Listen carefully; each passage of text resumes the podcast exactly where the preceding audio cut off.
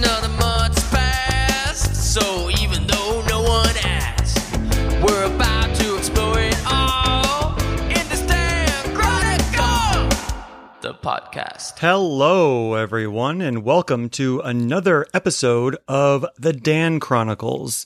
This is the audio companion to my newsletter, the newsletter that I send out every month, which, if you're listening to this, you probably know about that. But if you're listening to this through some sort of podcast app and you don't know about it, you can go to my website, Dann with two N's, dannb.org, and check it out there. Uh, yeah, it is September. And September, uh, I mean, if you know me, you've probably heard me say this multiple times, but September is my favorite month. And every year, I feel like I'm counting down the days to September. And then when it finally gets here, I'm just in a constant state of being excited because it's September. And I like it so much because I like the cooler weather. And I feel like September is the first month where the heat of the summer starts to break. And September is not always cool. Sometimes you get a warm September, but it's kind of that contrast between the hot of summer breaking into the cool of fall that I just really like. And so it's always been like this since I moved to New York, and I've been trying to sort of unpack that to kind of understand why. And really, I I think that growing up in a place like Arizona, where it's just so warm all the time, I was really ready for some cooler weather. And so I got to New York, and I got to New York around this time of year because I came out in 2004 for college. And so I got here when the weather was just starting to break. And so this is a continuation of that cycle. It's, it's officially been, what is it? I came in 2004 and it's 2022 right now. So I came here, what is it? Like 18 years ago? It's almost been two decades. Wow. But I feel like the shift from the heat of summer to the cool of fall is kind of like a microcosm of the larger move that I made so many years ago from the heat of Arizona to the cooler weather of the East Coast. And so I just, it brings back all of those nice feelings of nostalgia. And yeah, it's just great.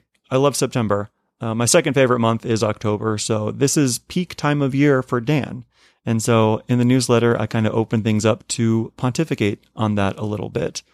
But yeah, I don't know what everybody else's favorite month is. I feel like for most people, if they've been born and raised in a place where you actually have winters and snow, you don't really like the cold weather as much. So a lot of people will point towards spring or summer as their favorite. But for me, it has been, and I feel like it always will be fall and September. That's my favorite. So we finally made it. We're here in 2022. And yeah, let's just get into the stories. Now it's time for the stories. So to start things off, I listened to the Mark Zuckerberg interview on Joe Rogan, so you don't have to. Uh, I don't.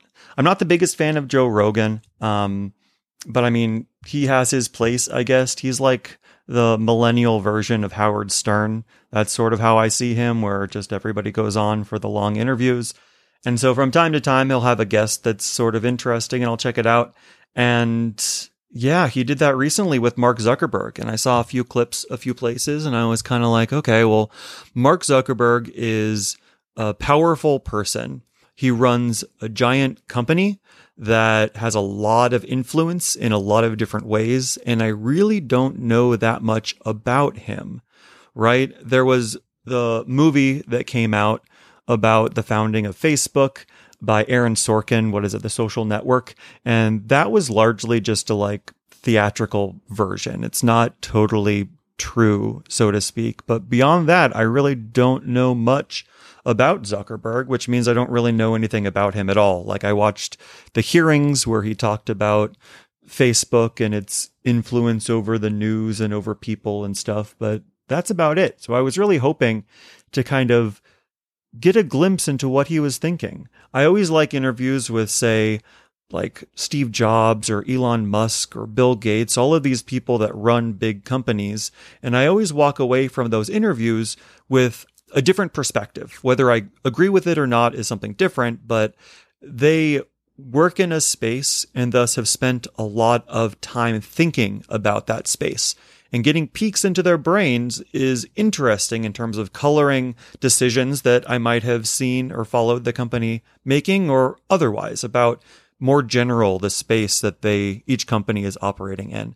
So I was hoping to have something similar with this Zuckerberg interview and I ended up walking away with kind of a greater sense of dread than I was anticipating.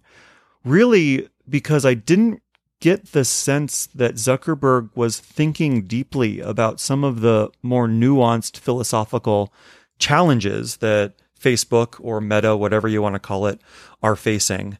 Every time Rogan posed kind of a more challenging question. Now, I mean, Joe Rogan is not the place you go to be challenged, so to speak, but he did bring up a few concerns around setting policies that impact billions of people and sort of what it means to carry that on your shoulders. And Zuckerberg really didn't have too much beyond the surface level to add there.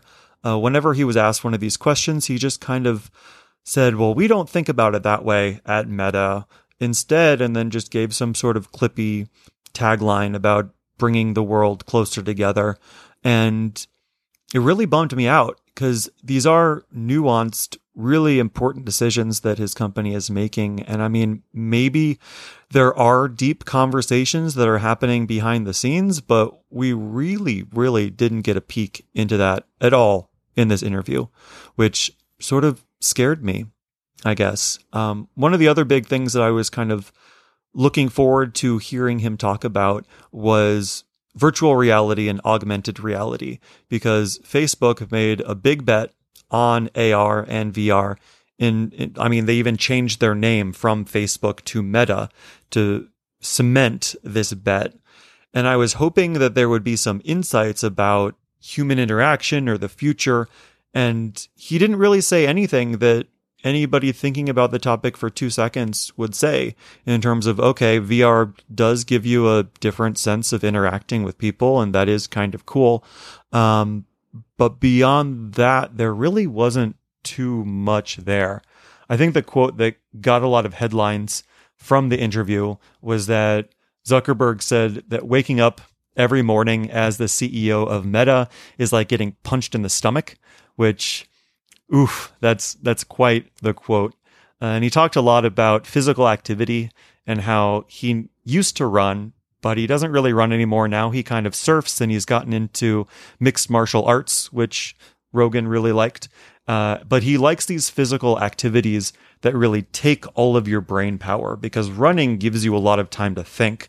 And he needs to reset in the morning by being able to kind of shut his brain off and focus on something else intently, which I think makes a lot of sense. But again, it's not some deep philosophical thing. It's just, yeah, that's what working out in those types of ways does. It allows you to turn off your brain and physical activity is, is good for productivity. So there really wasn't anything beyond the surface level there. I did get the sense that the virtual reality space is not really advancing in the way that he had hoped, which I mean, I sort of agree with. Like it's it's a good it's kind of fun, I guess, but it's also niche. I don't necessarily see it as being as ubiquitous as say Facebook and having an identity online became. But the future is still open. Uh, one of the things that he complained about a little bit was how in physical activities like mixed martial arts, you have instant feedback where you do a move, you anticipate your partner doing a certain thing and you can counteract it and you have immediate feedback about whether that was the correct thing to do or not. But in business, you have much longer lead times for any decision that you're making. So we talked about how he made the big bet on augmented reality and virtual reality a long time ago. And business means that you really don't get feedback on that decision for quite a long time. And my reading between the lines was that he's not really 100% confident on this bet. And yeah, that is what it is. I, I was really hoping for something more out of this interview, but it's not something I think you should read or not read, but listen to necessarily. I again, I didn't really get much out of it, but those were my biggest takeaways.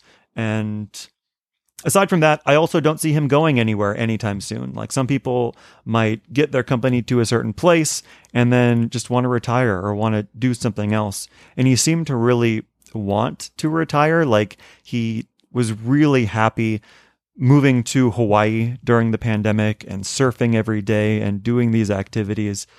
But at the end of the day, he's running Meta, and I don't see him going anywhere anytime soon. So I'll see him around for a while, I think. Next up, I want to talk about the new iPhones because if you missed it, Apple, like they do every year, announce their new iPhone lineup. So there's a new iPhone 14 and a new iPhone 14 Pro. But the thing that was my biggest takeaway and the saddest thing from this event is there is no more iPhone mini. Two years ago, I got the iPhone 12 mini and I must say it was the best smartphone I have ever owned. That size was just perfect for sitting in your pocket, for using on a day to day basis. And the smaller screen, I feel, didn't encourage you to spend as much time on the device as you might do with larger phones. But it was just great for typing in one hand and using. And they had the 12 mini, which I got. The next year, they released a 13 mini. And this year, there is no mini. And I can't blame Apple because the sales for the mini were much lower than they expected based on the news articles on the topic. And it just really bums me out because I feel like a lot of people talk about wanting a small phone, but in practice, when it comes to your actual wallet, consumers don't actually want that. And so they're not going to keep making them. And I mean, it's a possibility that they will have some sort of longer refresh cycle. So the optimistic take is that maybe in a few years they'll release a new version of the mini. That's sort of what they do with the iPad mini, where every year they don't come out with a new iPad mini. Well, they do come out with a new iPad and a new iPad Pro, but the mini has a longer refresh cycle. And maybe they'll do the same thing with the phone. And when they do, I'll definitely snap that up. But I did get the new 14. I went with the Pro. I didn't do the Pro Max just because that's way too big. And I like it. I like having the latest technology and the camera is now 48 megapixels and there's that new dynamic island feature which if you haven't seen it i put a, a, link to what that is in the newsletter and it's pretty cool it kind of has a, a little island i guess at the top of your screen where if you have a timer or you're on a call things kind of move in a fun way onto the island to give you quick access to it and all your notifications are there and I think that's really cool. It's not life changing, but it adds a little bit of personality to the phone that I think is a creative way to deal with the notch, which is definitely not going anywhere anytime soon. But one of the coolest implementations of the dynamic island that I have seen ever, I'm absolutely in love with this, is with the Reddit app Apollo.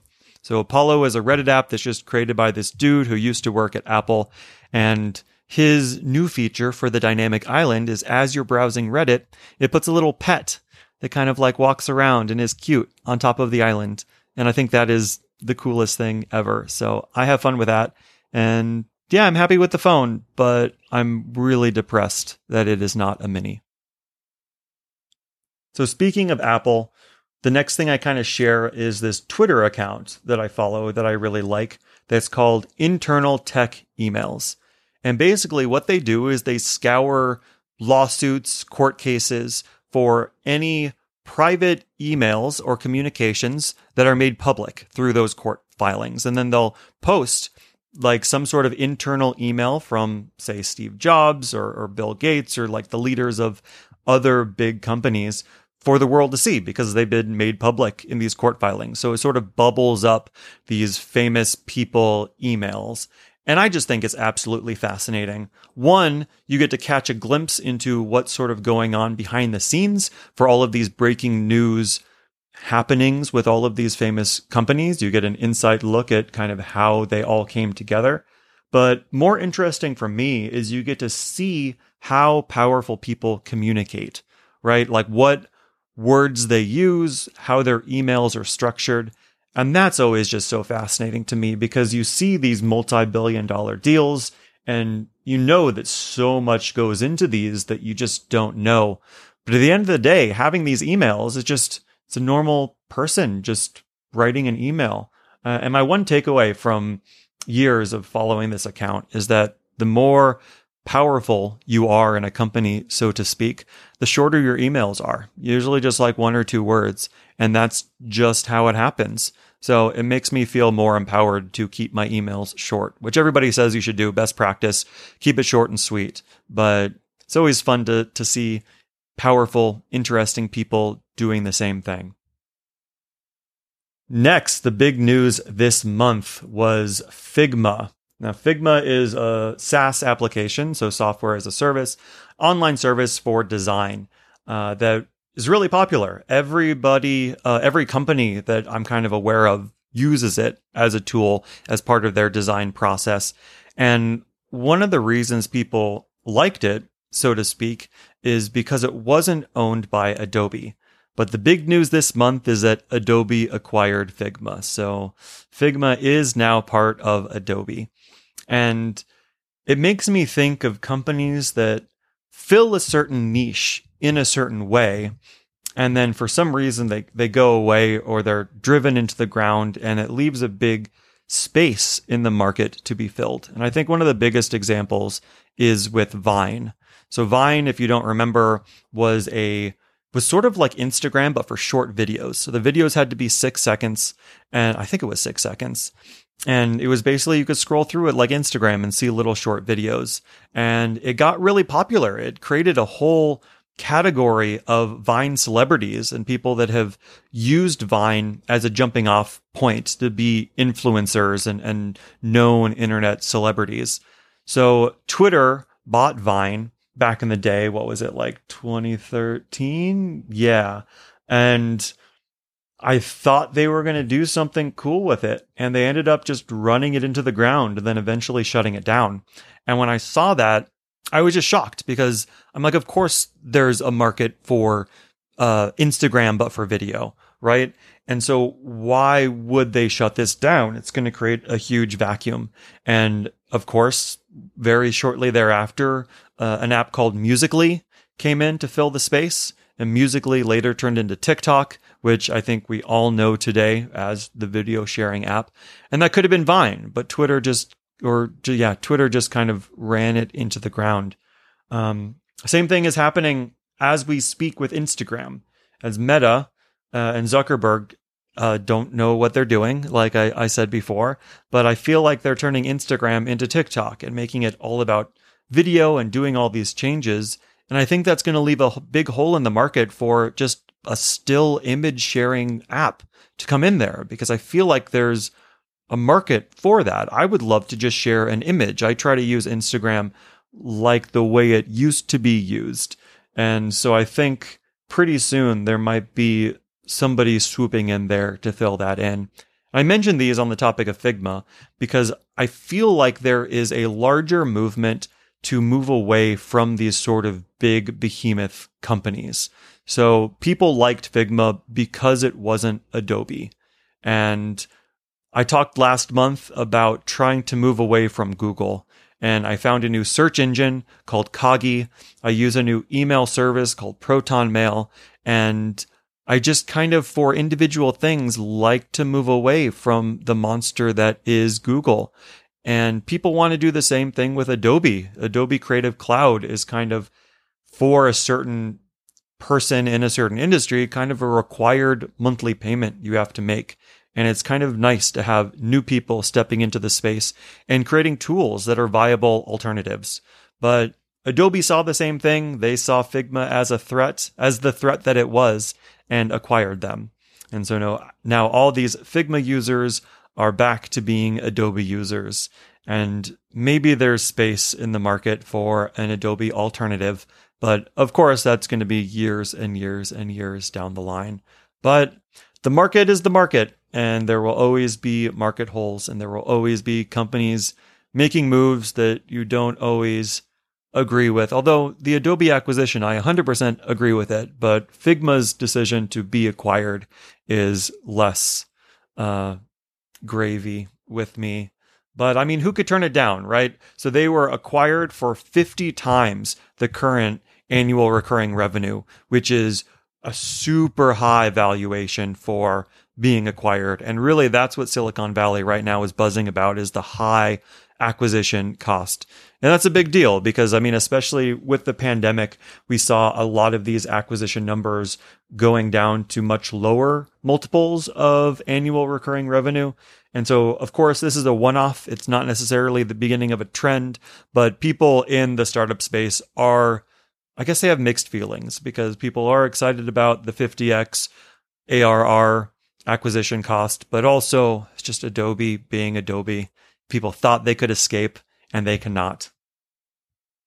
And the last thing I touch on is just a fun little website that lets you browse television from the 2000s. So back before there was streaming and there was a whole prestige to television, like along the same lines as cinema. Back in the day, TV was kind of the, the default entertainment. It didn't have the same prestige as movies. Like there was cinema and then there was TV and TV stars were not in the same league as movie stars. And in current days, that's not really the case, just because you do have streaming, you can binge watch things. You don't have to catch something live if you want to watch it. You can actually go back and see it through a streaming device afterwards.